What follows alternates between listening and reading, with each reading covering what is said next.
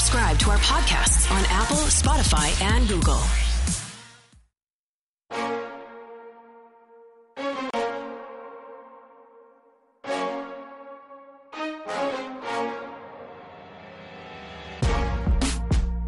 Canucks Central Monday. It's Dan Riccio and Satiar Shah with you. We are a presentation of your local Grip Auto entire location. Friendly service and expert advice are waiting for you at gripauto.ca today.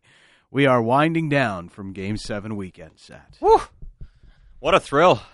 Yep. Man, and it was it was I mean, because I, I love hoops too. So Yep. there were seven game sevens this weekend.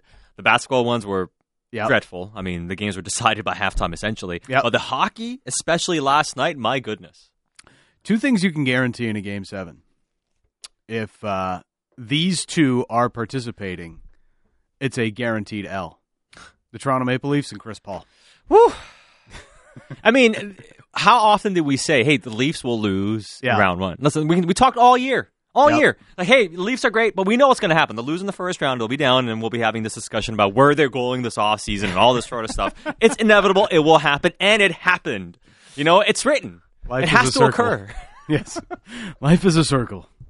But you know what? They got a lot more respect in the oh, handshake Oh, as long as they got respect.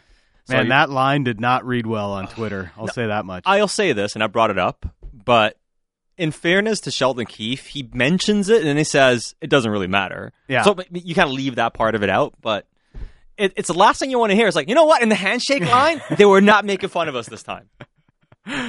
they weren't pointing and laughing at us this time. Uh, that's uh, that's enough of that. Uh, no more Leafs talk, uh, at least for now. We'll uh, we'll bring it back up later on in the show. Don Taylor is going to join us at four thirty. After five o'clock, we'll have Frank Seravalli. We'll preview uh, the two series that are starting tomorrow: Colorado, St. Louis, also the Tampa Bay Lightning and Florida Panthers in the Battle of Florida. But we start today on your Vancouver Canucks, as it is Canucks Central.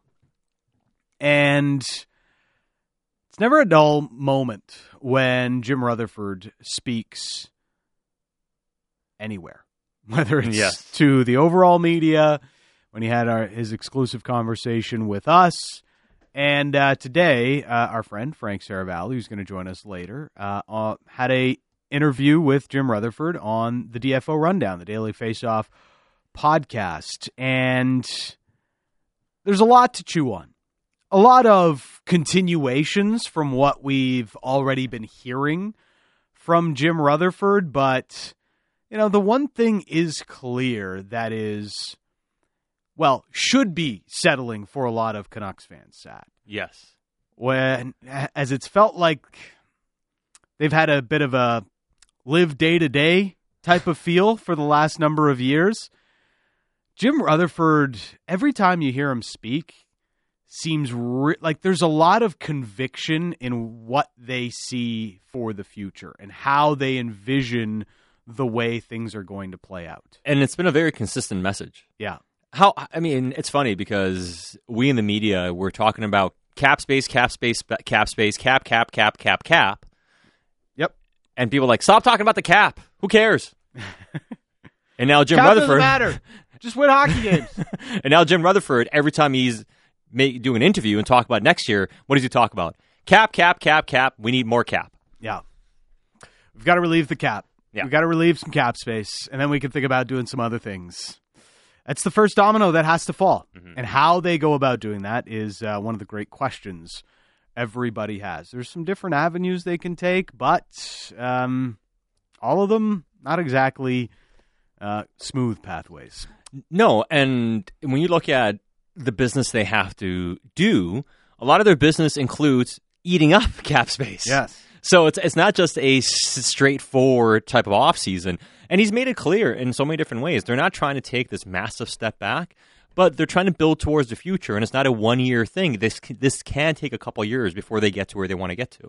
Well, that was pretty apparent. You know, it's um, there was one quote uh, in the interview where he basically says, you know, yes, we want to relieve cap space, and we don't want to take too many steps Yes. back. Like, let's chill out here, right? You They're not trading everybody. we're not, you know, we don't want to take too much away from what we have already here, uh, was one of the things that he said. And it falls in line with how we heard Patrik Allvin speak and the fact that he said, you know, we still want to move forward. So it's a delicate offseason where they try to open up some cap space and make probably some short term, inexpensive bets that they hope will work out to mm-hmm. make them better and keep them at about the same level that they were this past year and give them flexibility for the future. That is an ideal, well, an ideal scenario is that they're guaranteed in the playoffs next year while doing the whole flexibility thing. But, yes.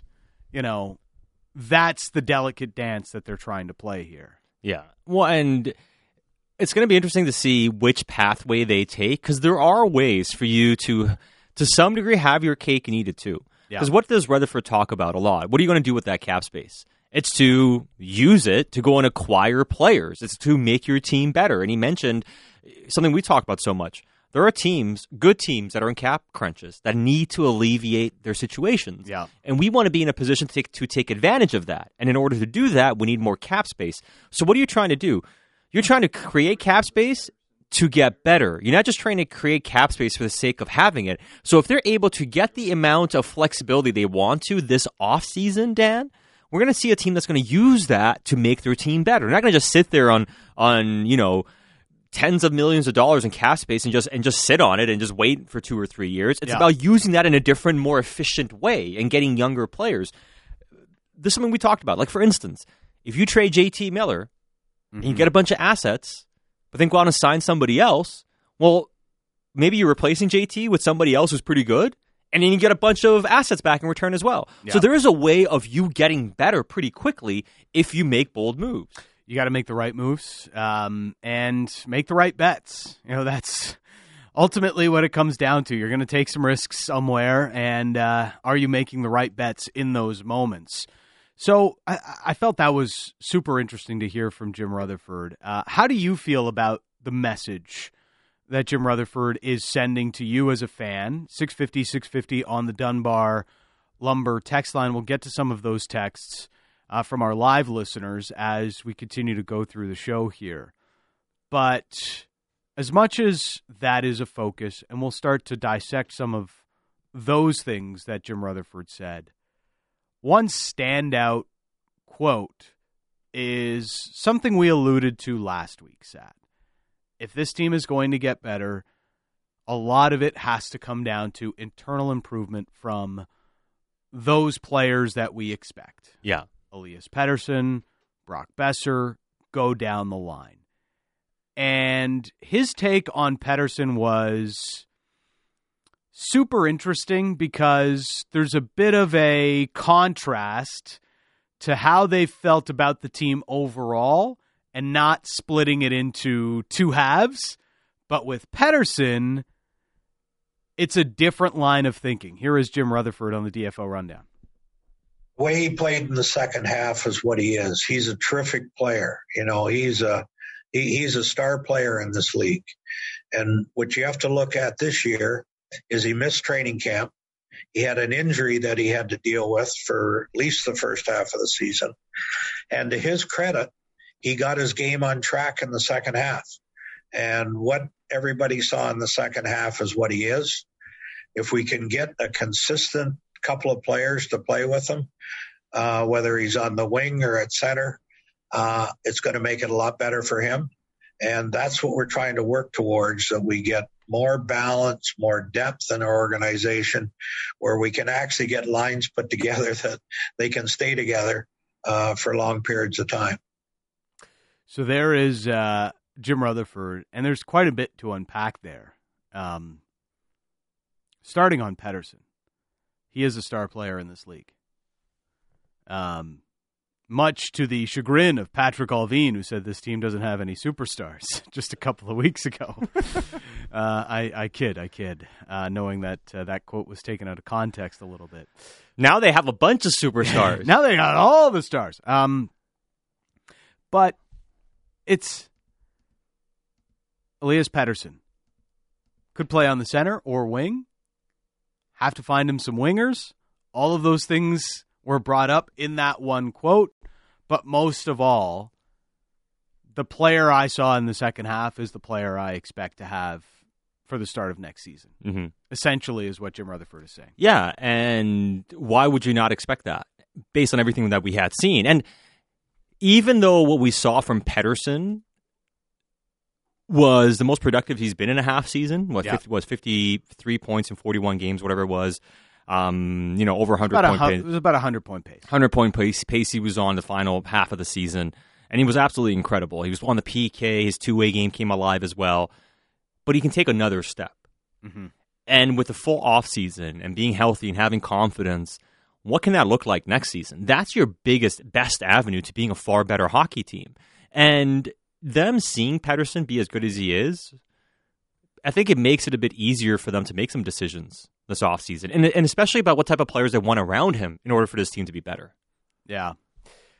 That was one of the things that stuck out to me. We need to find him some consistent wingers.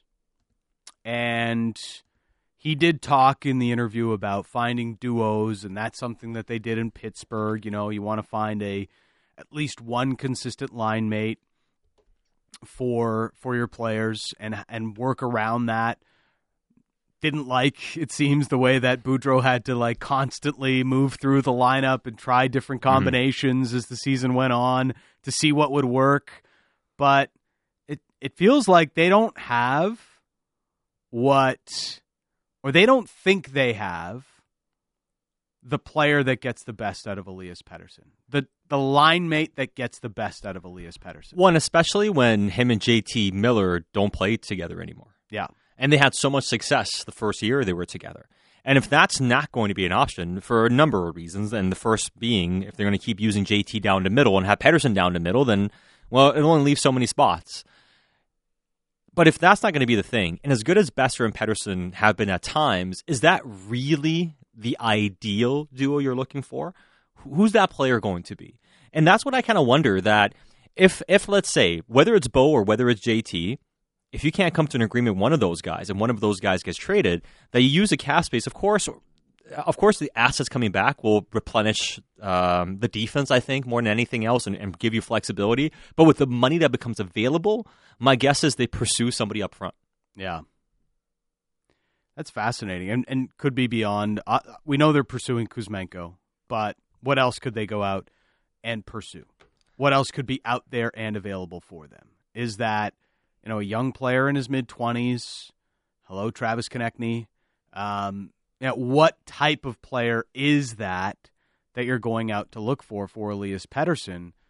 That's that's kind of fascinating because Pettersson he like we've seen him be a bit of a chameleon, Sat. You Mhm. know, like he can play a lot of different styles.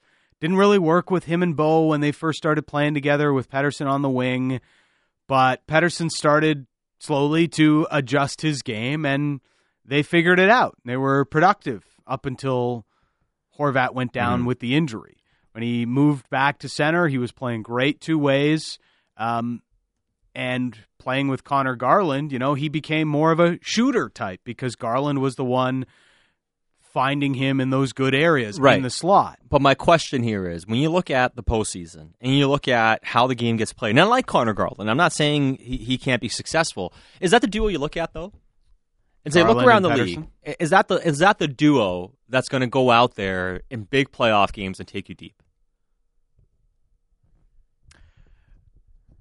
I think, yeah, probably not. You know, and, and that's my question about the duo too. It's not just about hey, how good are you in the regular season? If you're trying to plot out not just being good, but also being great and winning Stanley Cups and all those sort of things, you got to think, okay, what's also going to have success in the postseason? What's going to work then? And we haven't seen Garland in the playoffs to say either way. But based on his usage already, and as much as he played more, he's still still not being played at a front line level. Like he's not Yeah. playing at a first line level. So who's going to be the first line partner for him long term? If it's not JT, I don't know if that guy's on the roster. Maybe the guy on the roster that could be the best one is probably Podkolzin long term. Right, because he can do, So many different things that help Pettersson. he could play heavy, he could be a bit of a playmaker, he could be a st- uh, he's got a great shot. So if Pettersson finds him in good areas, he can he can finish those. Yeah, it's good. It's a good point. You know, like the thing about Garland, look, I know people are going to bring up size, but uh, like size doesn't equal success in the playoffs, right? It just it it doesn't. Mhm. Um, there is a lot to unpack there, but that's part of getting the fit. Didn't feel like they ever found a fit for Garland on any one line, so maybe that feeds into why they may be open to moving that player because he fit on every line, but was there one fixture that they wanted? It sounds like Rutherford wants to have lines that they really build around, duos that they really build Mhm. around with their forward group. And So- he said that, he, that they're still working on that. Yeah. Like they're not sure on it. And I just think once you have Pettersson figured out and him at the top of the lineup, whether it's with Boeser, Podkolzin, however they figure that out, that's where the build has to, you know, go beyond, Mhm. right? Like you're not, even if you sign JT Miller, you're not building this team around him, right? He is not yes, he was your best player this year, but you don't project him to be the best player on the team throughout the entirety of his contract. You project Elias Pettersson as the guy that's going to be the top of the pyramid with your forward group, and everybody else falls in line beyond him. Well, he kind of has to be Yes. because if he's not, then who is? And if in Then you don't have that guy, then you're then which then, was the concern of the first half of the season. right, and then the quest becomes okay. How do you upgrade on that guy? But you have to do everything you can to get him to the peak of his potential. And once you do, then you're then you will be able to you know assess whether that's good enough for you or not. Whether that's enough for him to be the best player on your team or maybe not. Maybe he's not who we thought. And then you have another year to figure it out. I mean, he has 2 years remaining on this 3-year contract. Yeah. And as much as they like him, like it really, like it, it's pivotal. Like, I'm the biggest Pettersson, you know, supporter you'll find in the media, really, as far as value, liking his game and, and talking about how great he can be and the upside in his game. But it's also about delivering Yeah. and it's about actualizing that potential. And I'm not saying you trade him in a year, but he's got two years with this new regime to show what that peak is. Yeah. And it's got to be more than what this year was. It's got to be built upon. And it's got to be a level where they look at it and say, okay, this is a superstar we can build around and win with. And the next two years will determine how this organization will view him under this new regime that did not draft him. You're probably looking at a well, worst case scenario. You're in a situation two years from now where it's kind of like Brock Boeser, where like you got this big qualifying offer and you're like, uh, you know, What are we, you don't want to be in that you situation. don't, you don't want it to be an awkward negotiation. You want it to feel good about it. Yeah, you want it to be a home run. Like, okay, if we got to pay this guy ten and a half million bucks, we pay him ten and a half million bucks. He's a, he's an amazing player. Yeah, you you, you want to go into it saying, you know what, I don't want to be paying, you know, what what guys like that get paid, but I do it because he's worth it. Yes, That's how you want to feel about it. and that's how you would project that situation. Uh, speaking of negotiations, um, Brock Boeser is fascinating in that we know the Canucks right now are in the process of negotiating with Boeser, and it's a situation that has a lot of well, there's a few different outcomes, right? You have the qualifying offer at seven and a half. You have the potential of just working out some kind of a short to midterm type of deal, or you try and move on from the player. Um, here is Jim Rutherford on negotiating with Brock Boeser. and we can fit his qualifying offer in next year. It's not like we're squeezed that we can't fit this 7.5 million in on a one year deal. It it would seem to me that it would make sense with him being as young as he is at 25, you know, to do have a deal with a little bit of term on it, but maybe not that that big long term deal because, you know, if he did a whatever a two three year deal, he's he's still pretty young to get his long term deal. So but we'll we'll get into that at some point in time. I'm, I'm sure they're getting uh, Brock and his agent are are getting prepared for what they think makes sense, and uh, same for the Canucks. So when you you kind of started to think about this whole situation logically, uh, Jim Rutherford has now kind of put it out there into the universe. Um, yeah, we could do the qualifying offer, but at the same time, we think uh, working out a contract extension is probably the best way to go about this. But if we have to, we'll we'll do the qualifying offer. We can fit it into our cap situation. And also, th- there was another little tidbit where he mentions we could sign Brock to a shorter term deal, and then he'll have another chance to strike a long term deal Mhm. in a few years' time. You know, so he really understands where the pressure points are and almost how to sell a two to three year term deal for Brock Boeser. Yeah, and I mean, it's interesting that he mentions we can fit the qualifying offer in. And when you look at the Canucks cap space, the, the amount of space they have remaining, and when you factor in Micheal Ferland on LTIR, you're talking about upwards of 15.5 million, 15 million or so in flexibility, which is enough for you to bring everybody back. Like Yeah. even if you give Boeser 7.5, you can do so. You can, you know, sign your other guys, and you have still a little flexibility to add a couple of things here and there. Nothing significant, but you know, fill your roster out and have a bit of cap space, or at least have some LTIR room with Ferland's contract. That can all happen. But what do you do beyond that? So as much as yes, we can do the be- the Boeser one year qualifying offer, it's not what they want to do. Yeah. And it comes back to what we talked about for so long. It's a two or three year deal. That's how I see it. And I don't see it being that difficult to negotiate. And they'll haggle because that's what agents and GMs do. They'll discuss things. And in this case, it'll be Emily Castonguay. And that's something else that Rutherford mentioned in the interview that Allvin is, you know, slaying the groundwork a little bit, but it's going to be Castonguay that's going to be taking over the negotiations specifically for player contracts. So with Boeser, the way I view it is essentially haggling over a few hundred K on a two or three year deal. Like, my question ultimately is this, Dan. Is it a two year deal at about 12 to 13 million? Or is it a three year deal anywhere from 18 to 19 million? Maybe 20 million max. That's kind of how I view the Boeser negotiation. And just haggle over a few hundred K or a million here and there over, over a two or three year term. Yeah, it's um, it comes down to those minute details.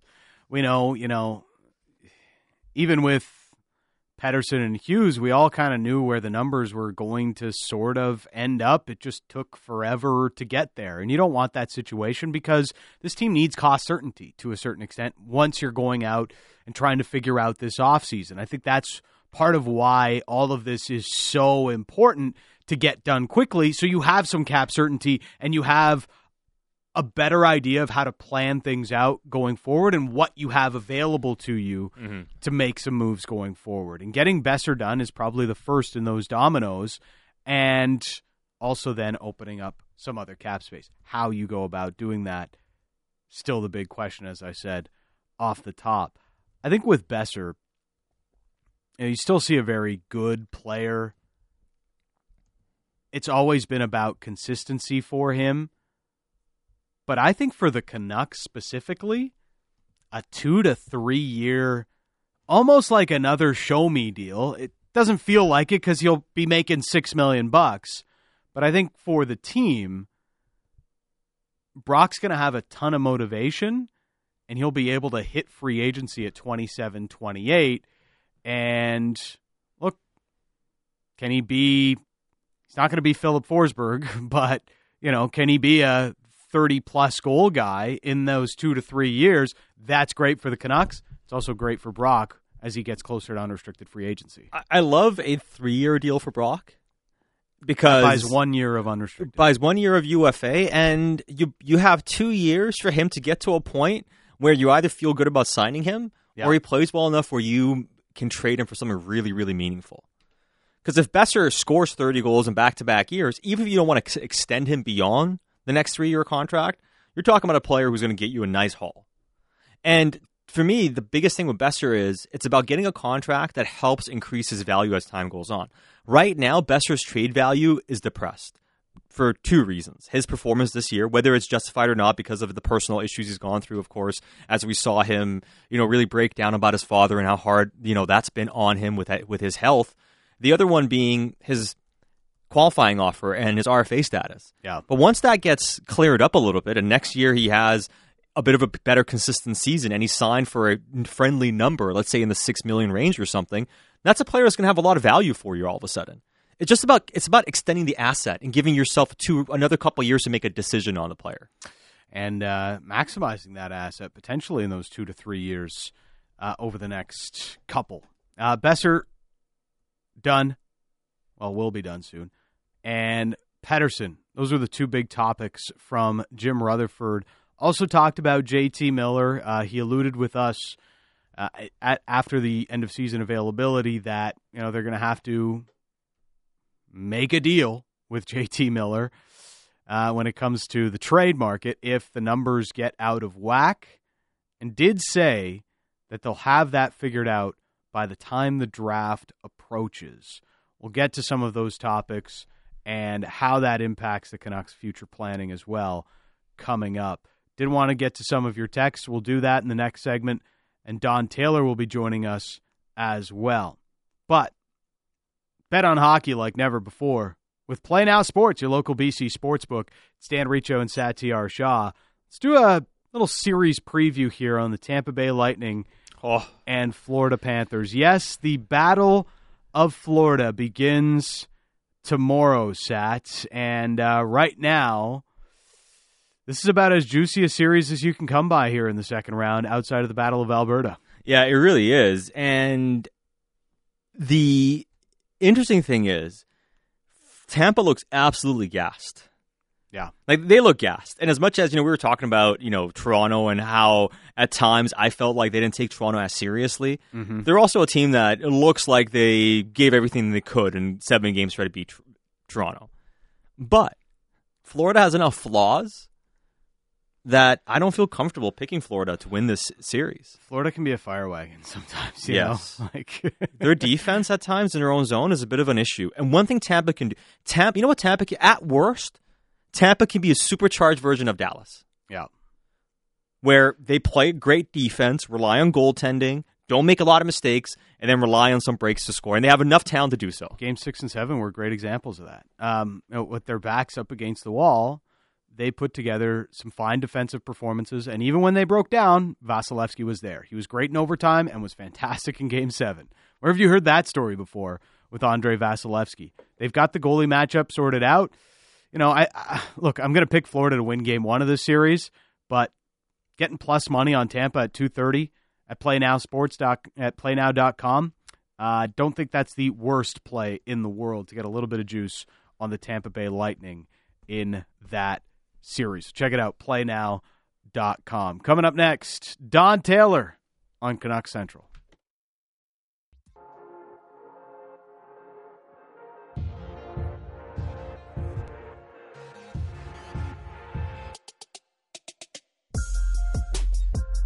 Canuck Central is a presentation of your local Grip Auto and Tire location.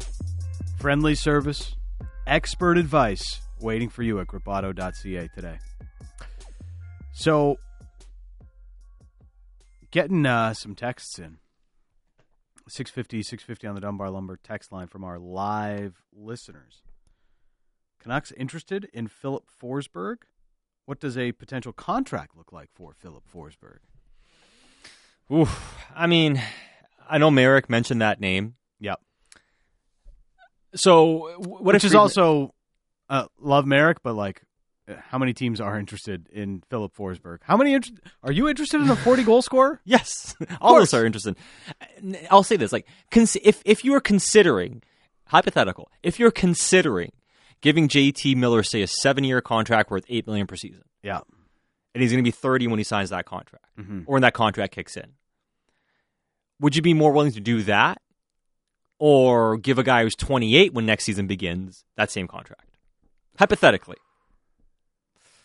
Now, if if if Vancouver has no interest in giving JT any contract along those lines, anyways, then it's a moot point. But I'm just saying, hypothetically speaking, which one would you rather give that contract to, a 30 year old or a 28 year old? probably the twenty-eight year old. It's uh, when you put it that way, it becomes a lot more interesting. Yeah, because when you first hear it, it's like, well, they, it's impossible to do. But Canucks do have some big contracts that are coming up. Uh, we'll see how that plays out. Filip Forsberg, an interesting name, but uh, unlikely to be a Vancouver Canuck in the near future. are we talking about what, over nine million per year? Yeah. he wants in free agency. You score over forty goals, you're probably getting nine nine mil. Don't see it. Uh, I'd give our next guest uh, nine mil. It's Don Taylor, the legend himself. Uh, Donnie and Dolly, ten to noon, Monday through Friday on CHEK TV. What's happening, Donnie? Uh, a whole lot. Just uh, got off the shift. Uh, you know, I didn't really know what to talk about today. There was so much that happened on on the weekend with hockey, and it was. Yeah, how many times do we go into any sporting event, and um, you know it's hyped up and it doesn't live up to expectations? I, I think there were five of them that did live up to ex- expectations, and I think four out of the five exceeded them. It was just such a great NHL weekend. I can't remember anything like it. It was it was so good. Oh man, there was uh, so like so many storylines, uh, close games, especially yesterday, both going to overtime. Perfect for the Game Seven atmosphere. And uh, you know, I know as as much as everybody in Vancouver hates uh, how much coverage the Leaf gets, the Leafs get. Everybody was at least hate watching the Leafs on Saturday afternoon, Donnie, to make sure that they lost to the Tampa Bay Lightning and then you know jumping for joy when the Lightning got the job done. It was it was the perfect weekend for a hockey fan in Vancouver. I know you're trying to bait me here because I, you know, I've gone on record about you know talking about the Leafs and how there's too much Leafs coverage. Uh, there was a, just a part of me that felt bad for the Leafs because first of all they've been knocking at the door trying to win a series for a long time. So so there's that. But also, and I've said this on our show, like uh, you can hate the Leafs, you can love the Leafs, I don't know anybody who's in between. And I think when you're emotionally involved like that, that's good for hockey. So I, there was a part of me that was like, okay, Tampa won. Uh, did they deserve? I'm not so sure. Leafs are out again, and we'll probably have fun with that, you know, somewhere down the road. But at least with the Leafs, you feel hate or you feel love. I hate feeling indifference. Mm-hmm. And you know, with them uh, being out of it now, I'm a little less emotionally involved. So, so there you go. That's as close as I'm going to get to saying I'm okay with the Leafs winning. Uh, you know what? It, it's also just about having villains. It's great to have people you root against, you know, and and yeah. I think it makes it a lot more fun. And, and I gotta say, I mean, he, he, all, in all honesty, I mean, I always root against the Leafs, but then the other part of it's like, well, I work for a company that when the Leafs go deep, it helps everybody out. It, it helps the share prices. So like, it goes both ways. Like, I always root against the Leafs, but I'm kind of with you. It's nice to have a villain as somebody you hate rooting against. What, what great great movie doesn't have a villain? Yeah you know, and sometimes the the villains kind of like you you kind of pull for them sometimes. Yeah. you, hate, you hate to see it, like The Sopranos or or something something like that, or Breaking Bad. But it, it's every great story has a villain, and uh, I, I I was okay if the Leafs had won. I I just felt on Saturday that there was no way that me as a hockey fan I could lose. If the Leafs lost, well, it's kind of fun to pick on them and if they if they won, at least I'd be more emotionally invested. So I, I there was a part of me that felt bad for them, yeah, and bad for myself as a hockey fan. So, you know, everybody today is saying, uh, what should the Leafs do? Should they blow it up? They got to make some changes. They keep losing in the first round, on and on and on, right? You know, one thing I think about, and Sat and I have talked about this, but when the Canucks lost in 2011 in the final. Mm how that shaped the next few years of the franchise because they overreacted to how the Bruins' physicality affected that series. Do you feel the same? With with the Leafs, um, well, with the Canucks, I, like specifically, like when when the Bruins beat them and everything that happened in 2011, you know, they they wanted to be more physical, and then they brought in Jim Benning. Like it just it, it created a kind of a domino effect of you know doing something because the team that beat you was more physical well, than you were. Yeah, and especially when you think of the organization that Jim Benning worked for before the, the Canucks, it was the Bruins, yeah. and I'm sure you know he went to a team. Um, and you can say what you want about old school hockey, but one of the one of the moments we all remember is the Brad Marchand, who was a rookie at the time, doing the punching bag routine with uh, Daniel. So yeah. I, I guess Jim felt it was necessary to get to get more physical. But I just think somewhere along the way with that era, eh, things if that was going to be a focus, fine, but at least it would have been a focus. You know, I'm not so sure it would have been right, but it just the whole the whole era seemed seemed uh, unfocused. And you know, I think the thing that people forget about 2011, and I know eventually Mike Gillis lost his job, and I, I get all that, but I think the people the thing that people forget all the time is that that team won the President's Trophy the next yeah. year. It was pretty good and ended up losing in the first round it seemed like a big upset at the time, one one versus eight. Lost to an LA team that ended up not only winning the Stanley Cup that year, but in 2014 as well. Yeah, that Canuck team was still pretty good after after 2011. It's just that you know you lose in that first round, it doesn't look good. But when you really think about it, that team was, wasn't that bad. And then, and then Mike lost his job, Tortorella, and all that, and everything just became unfocused. And hopefully, it gets turned around. Yeah, I mean, and, and it's going to be uh, absolutely fascinating to see what happens this offseason with a lot of these teams, and you know, if they get super let's say, antsy about their position and how desperate they might be. So I look forward to that. Now, before we move on to some mm-hmm. Canuck stuff, the Battle of Alberta, and like Marcus and Gibson's essentially asks, I think this is a good way of putting it.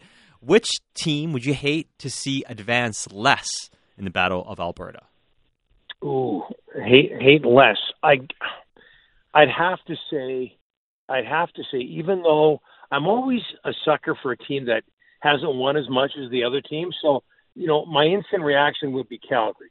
But thinking about it some more, I, I want to see more Connor McDavid deep in the playoffs, and I, I don't want him to be one of these players because I just I, I just can't believe when I watch the guy, and especially when I watch him live, what what I'm seeing. I don't want him to be, and this is nothing against Phil Thornton or Marcel Dionne or any of the players, but I don't want him to be one of these players who he was one of the greatest all time, but and you, you know like like where he just didn't have a whole lot of playoff success. So uh, I think my answer would be uh, Edmonton. I want to see as much of McDavid, and let's soak him in while we can. I want to see as much as much of him as possible.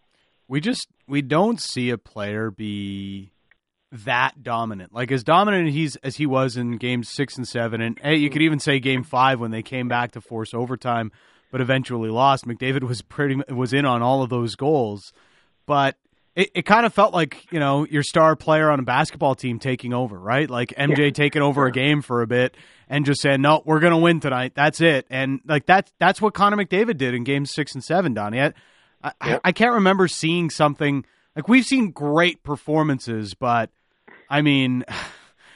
It's very rare you see an individual just put a team on his back the way McDavid did. I, I couldn't wait for him to get on the ice. Like every time he went off the ice, I was disappointed and just looking so forward to him get, getting back on the ice. But I, I thought that that that two nothing goal in, in Game Seven was really really uh, different for him. It was as as special as it was from a skill point of view. There's also a grittiness to it, like a real mm-hmm. playoff feel to that goal, bumping you know the defender off the puck, leaving Jonathan Quick in his wake, and the great picture of McDavid celebrating with quick uh, on the ground, holding his head in his hands.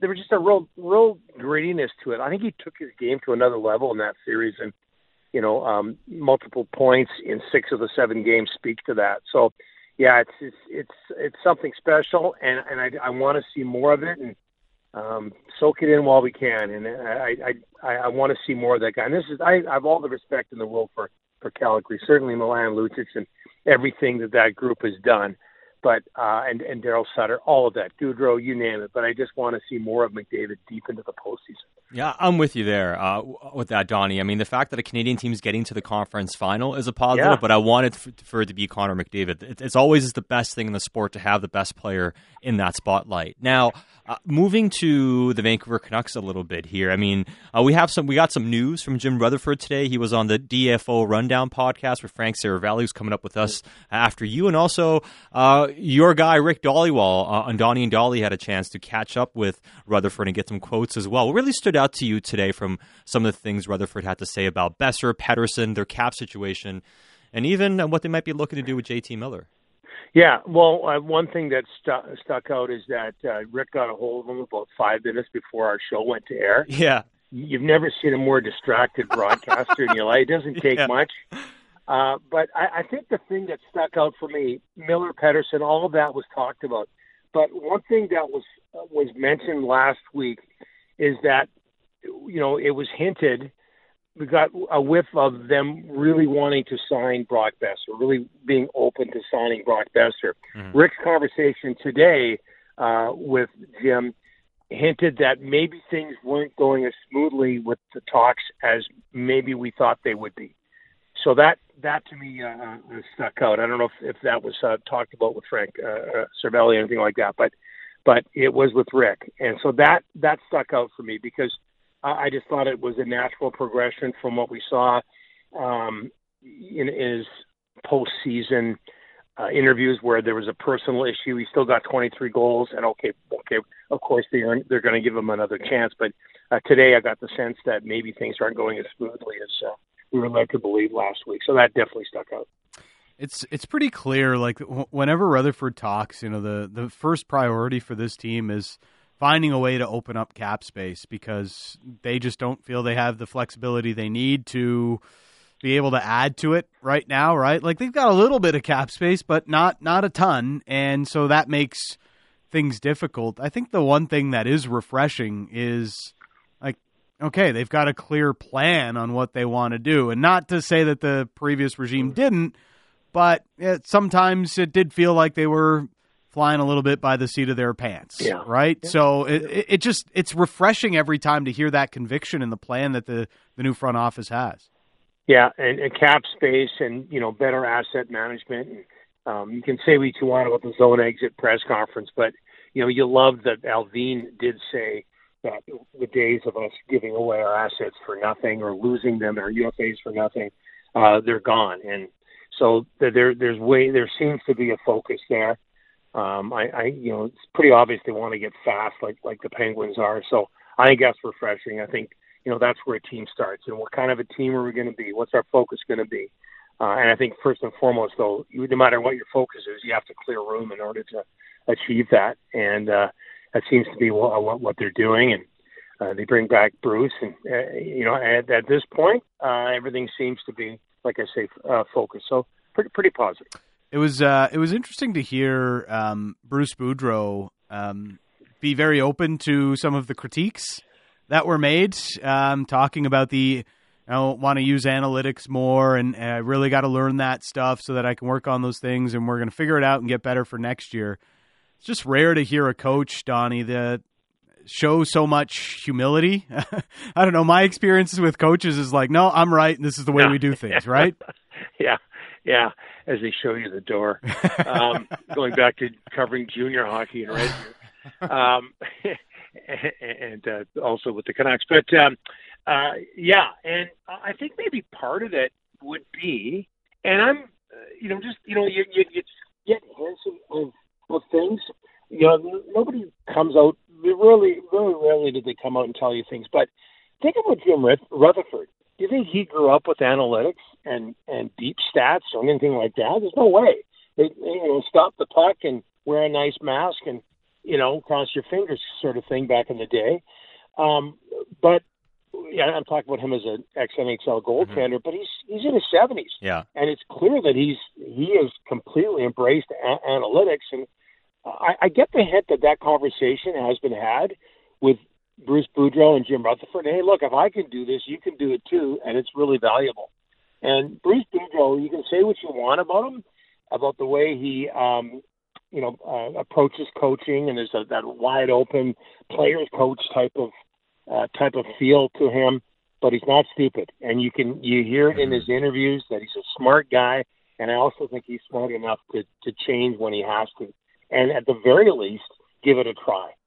And uh, it's it's it was really refreshing to see somebody of his experience and age go, nope, I got to get better, and I have to learn this, and I'm okay with it. I, I thought it was uh, you know, no matter what you think of it, it's really a good lesson and refreshing to mm-hmm. see somebody like that be that open to something that is to him pretty new. And it's not like, you know, Boudreau all, all of a sudden has to become a rocket scientist and, and be the preeminent analytical coach in the league. It's just a matter of, hey, do you have an open mind? And can you take into consideration things that can help them make the team better? And that's as simple as it, as it really is. And one of the things that stood out to me from Rutherford uh, you know, from, from the quotes and also some of the things that he's been saying recently is how much they're delegating responsibility. And we assume this, of course, when you see how big the front office is now and how each person has defined yeah. roles or whatever. But he's, he's made it very clear. Emily Castonguay is going to be uh, very much taking over the negotiations when it comes to the dollars. The analytics department's in charge of this. This guy's in charge of that. It really looks like as far as the workings of the front office, they're delegating responsibilities really well, and, and it seems like the right track they're on. Well, I mean, uh, again, that speaks to focus. I mean, if you're the GM and or the president, do you really want to be involved with scouting, uh, doing contracts, player evaluation, coach evaluation, evaluation of your training staff, your equipment. Do you really want to do all of that? And especially, I mean, I mean, this is I'm not certainly not somebody who's against age, but as you're older, I think you should learn, you know, that it's it's better to hire the right people, delegate properly. You're still the boss, but take some of the load off yourself, some of the pressure, so you can make decisions better. And I, I think that seems to way seems to be the way they're going. I mean, eh, you know, and this is a little bit off the beaten path here, but I always find it interesting that the times that I've gone, and this happens in the CFL too, but it, mostly in the NFL, and you go down to a training camp there, and you realize that the head coaches, a, a Pete Carroll, a Bill Belichick, the thing that they're best at, other than the obvious, you know, player evaluation and strategy and all that, but what they really do well is hire good people and delegate properly. And that's the way you run a you run a successful organization as opposed to running around with your chi- uh, like a chicken with his head cut off trying to do everything all at once. And i always notice that with the nfl how you know the the, head coach is almost has has his rock star status and and and just he's more in charge of coaching the coaches than he is of coaching the players and i think that might be part of the approach that they're taking here uh, last thing, Donnie, before we let you go, uh, I was able to uh, pull off a grocery run during the first intermission of Leafs Lightning on Saturday. Uh, is, how impressive is that? That, that that that's very good. That's very good. Uh, I don't know what was so pressing, but if you had to get it, yeah, maybe a good barbecue. I'm I'm not really sure, but uh, as long as you didn't break the the the, the law there, Dan, I'm, I'm okay with that. All right, uh, you know, chips and salsa for a game seven never hurts, right? Yeah, no, no, you yeah, yeah, you should have should have done that before, yeah. good on you. Yeah, good on you. I'm surprised it wasn't reported on. Yeah, it's true enough. I I think I had the best Game Seven performance of anybody. Uh, thanks for this, Donnie. All right, anytime, guys. Lots of fun. Uh, there is uh, Don Taylor. I was kind of surprised uh, when I was able to pull it off, Sat. You know, yeah. grocery run during intermission. Yeah, I mean, for you to get it done that quickly. So uh, you do live really close to Whole Foods and yep. Save On. Yep. So which one did you go to both or one? No, just Save On. Okay. All right. It was a quick run, but I didn't just like grab chips and dip. You like know? you did a proper. It was like it was like I need a I need a few things to like get me through the next mm. little like few days, and I want to do it in this next fifteen minute time frame. So did you use the? Uh, it was the most efficient run to the grocery store I've ever had. So you like you were in the zone. I was just in the zone. So did you map out like the like the blueprint of the store before you went out? It's okay. It's I'm gonna, take the most efficient route, yeah, and I'm going to grab everything I need in one fell swoop. It's all in the head, you know. Like I know where I got to get my bread, get my chicken breast. Okay, get some ground beef. We're good. Eggs, good. Greek yogurt, good. Now load the, it up. The Perfect. biggest delay that happens at any grocery store is when you're checking out. Self checkout, baby. So you either oh. self checkout or you wait in line, and it depends on yep. what's going on. So you self checked out. Self checkout. Now, did you get lots of produce and stuff you had to punch in as well? I only bananas, and I know the, oh. I know it off by heart. Four zero one one. What a stud! You went I, and got it done. I'm really, uh, I'm, I'm, proud of myself. You know. Wow. Are you gonna better game seven performance than the Leafs? Now, sure. are you more proud of this or your Cavs? I'm just saying, for like an average Joe like me, this is this is peak male performance, right? Peak male performance. In and out of grocery store. being, being able to efficiently get a grocery store run done. I will say this though. I mean, uh, it's more time than people realize. Intermission, 18 minutes. Yeah. The worst part about going, like, you have to go to the grocery store with a plan. The worst thing you can do is go to go to the grocery store without a plan. Well, there are two cardinal sins. The first one being don't having a plan, not having a plan. The second one being hungry. Hungry. Yeah. Never go grocery shopping when you're hungry. yeah. I've made many mistakes. When your uh, when your eyes are bigger than your stomach. Like, oh, this looks like Not- a great idea. you come home, you're like, I'm never going to make this. This is a great deal. Uh, all right. Well, I guess this is going to food bank. Whole Foods would have cost Reach a whole paycheck. Uh, you got to be smart when you're uh, shopping at Whole Foods. It, it really comes down to what you're getting. Yeah because there are things that are way overpriced you can get cheaper somewhere else. Yep. And there's some things that are actually fairly priced that mm-hmm. are fine to get there. It's so true. It's the underrated part. You got it. This is one thing about uh, really adulting is you know the different prices at each grocery store. Gord Lock, self checkouts are d bags. Support your cashiers. Damn it. That's Gord Lock. Hey Gordy, when time is pressing, the self checkout is key. Stan Riccio, Satiar Shah. Frank Seravalli is going to join us. His takeaway from uh, speaking with Jim Rutherford is coming up next on Canuck Central. Get in the kitchen and cook up something weird.